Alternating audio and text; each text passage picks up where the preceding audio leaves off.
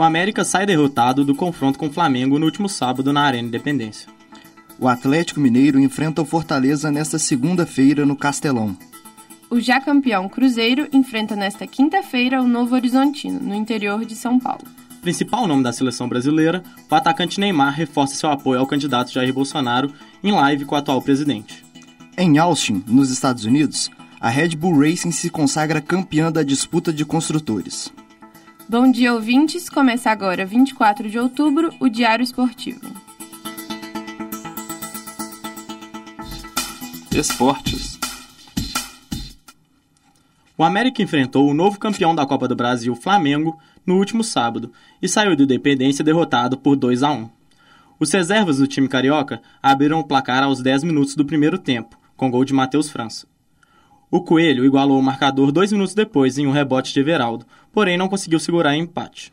O gol da vitória rubro-negra veio ainda na primeira etapa, aos 23 minutos, em uma jogada individual de Everton Cebolinha. O América é agora o nono colocado no Campeonato Brasileiro, com 45 pontos e segue na disputa por uma vaga na Libertadores 2023. Em entrevista coletiva, o técnico Wagner Mancini falou sobre a derrota em casa. Daquilo que a gente ainda quer no campeonato. Eu vi um primeiro tempo onde a gente toma um gol muito cedo de escanteios, é, de, de escanteio, e que normalmente a gente tem uma, uma postura muito boa nesse nesse quesito, né? E a gente acabou tomando um gol do Matheus França numa, numa jogada, eu já vi os lances agora, onde a gente descobre exatamente ali o tripé e ele acaba entrando em velocidade, testando, fez o gol.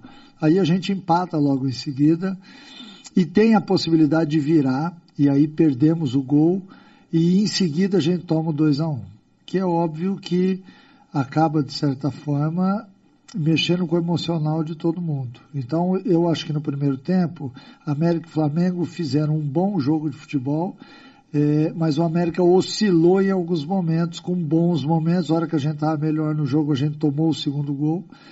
E aí, na segunda etapa, o América é, teve uma postura diferente, brigou mais, foi mais em cima, marcou mais à frente, embora a gente tenha dado vários contra-ataques ao Flamengo, que, que poderia ter ampliado o marcador mas o América teve uma, uma postura um pouquinho diferente, mais equilibrada, né, organizado, a não ser naquele.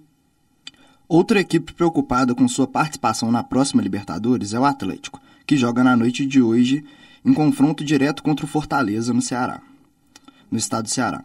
A equipe mineira tem 47 pontos e é o último time na zona de classificação da fase preliminar da competição continental. Para a partida, o Galo não contará com o Hulk, que teve lesão confirmada pelo departamento médico alvinegro no sábado. O atacante sentiu dores na panturrilha e, após exames, foi constatada a lesão muscular. O clube não informou o tempo de recuperação, mas, segundo a apuração do GE, o jogador não volta mais aos gramados neste ano.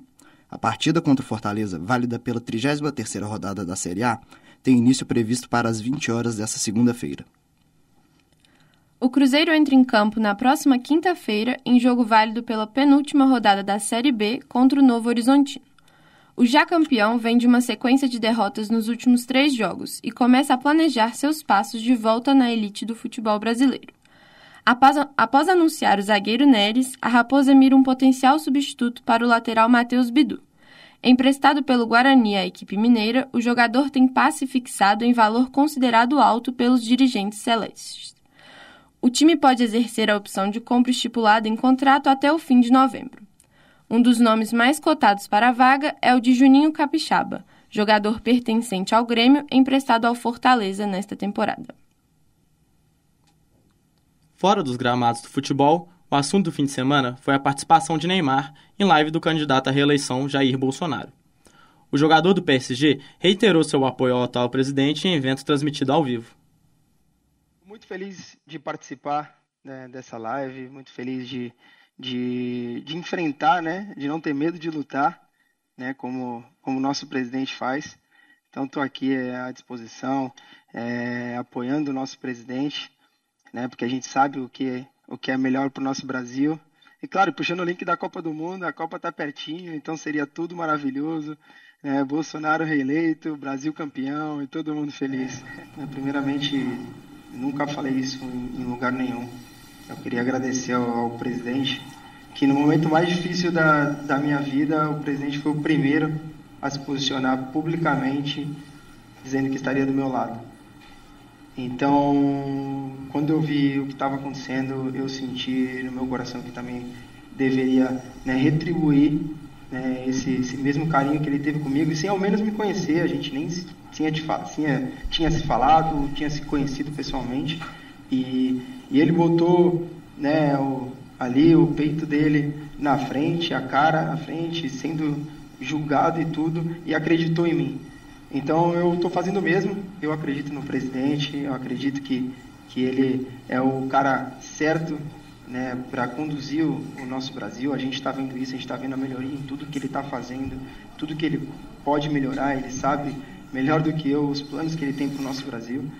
E o que eu falo é, é para a galera é isso, é, é para você seguir o, o, o coração do, dos seus pais, né, a voz dos seus pais, que eu sei que é importante nesse momento, porque as últimas coisas que, que, que, a, gente, que a gente tem que fazer é, é pelo Brasil, é pela nossa família, é por Deus que vai estar nos, nos conduzindo. Então hoje a gente está aqui com o nosso presidente, então a gente espera que nosso presidente seja reeleito, vote 22. O atacante da seleção brasileira afirmou ainda o desejo de comemorar seu primeiro gol na Copa do Mundo de 2022 com alusão ao número do partido de Bolsonaro em caso de vitória eleitoral.